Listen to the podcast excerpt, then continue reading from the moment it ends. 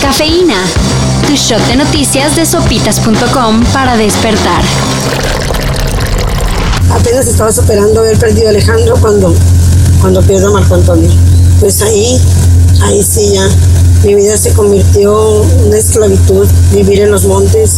El fin de semana fue asesinada Aranza Ramos, integrante de la organización Madres Buscadoras de Sonora, y quien pasó los últimos meses tratando de localizar a su esposo desaparecido. Ahora, la líder de dicha organización, Ceci Patricia Flores, denunció que ha recibido amenazas de muerte. Eres la siguiente, se le advierte en mensajes recibidos desde un perfil falso en Facebook. No es la primera vez que recibe este tipo de amenazas, y las autoridades, pues parece que brillan por su ausencia.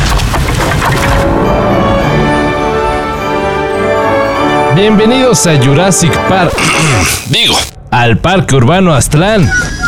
Así es como en un par de meses no recibirán en el proyecto anunciado por Claudia Sheinbaum. La jefa del gobierno de la CDMX aseguró que en las ruinas de la feria de Chapultepec nacerá un parque con juegos mecánicos, foros culturales, áreas verdes y más importante, tematizado con la historia del país. Por ejemplo, la época precolombina y virreinal, el porfiriato, la Revolución Mexicana y hasta el salinato. Bueno, esta última no. Pero sería un detallazo, ¿no? El parque se inaugurará en el 2023. Estamos a tres días del inicio de los Juegos Olímpicos.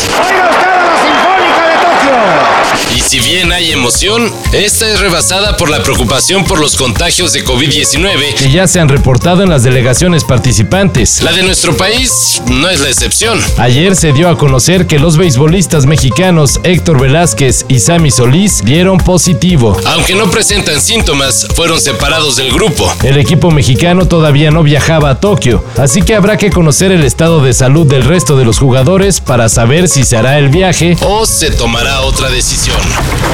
¿Quién sabe si con el mismo nivel de... Pero Paramount Plus prepara una serie que será precuela de la película musical Grease. Bueno, más bien será una miniserie, ya que en solo 10 capítulos, Grease, Rise of the Pink Ladies, nos contará cómo era la vida de Rizzo, Jan, Marty y Frenchy, cuatro años antes del romance entre Sandy y Danny Zuko. Si a ustedes no les emociona el estreno de esta serie, seguro a sus tías sí. Así que avísenles. Change, change, change it, change it up. We'll always be like one. Wow, wow, wow, wow.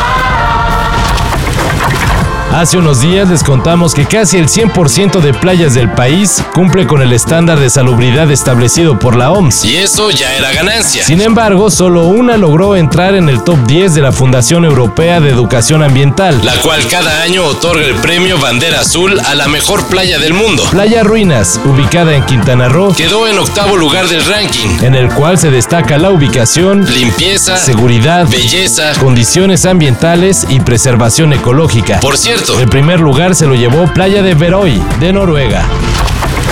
Para esta y mayor información en sopitas.com. Cafeína. Shot de noticias de sopitas.com para despertar.